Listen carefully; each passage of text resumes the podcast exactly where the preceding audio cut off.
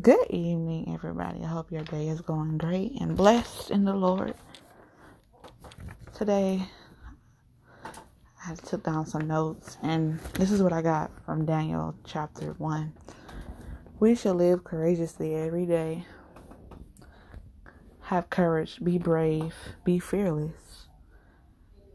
Having God's help is important. We cannot do nothing without Him. We should have no blemish we should trust God. God gives us provision for what he he wants us to do for him. God gives us knowledge, skill and wisdom. God will be with us during trials we go through. Remain faithful under pressure. Do not give in to temptations and pleasures of sin. He will deliver the faithful. Our faith is sure in Jesus Christ. Only in Christ we have a future. Put faith in Him. He controls everything. Trust and obey God.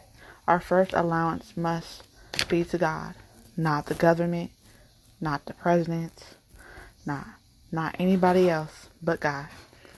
We serve God wherever He puts us if he puts you in a ministry, if he puts you in different type of jobs that he wants you to do, we must um, serve God in that way that he puts us in.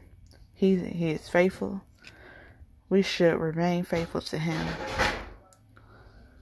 He watches over us, so we don't have to be afraid of anything, especially in places to the people that are um that are faithful to him.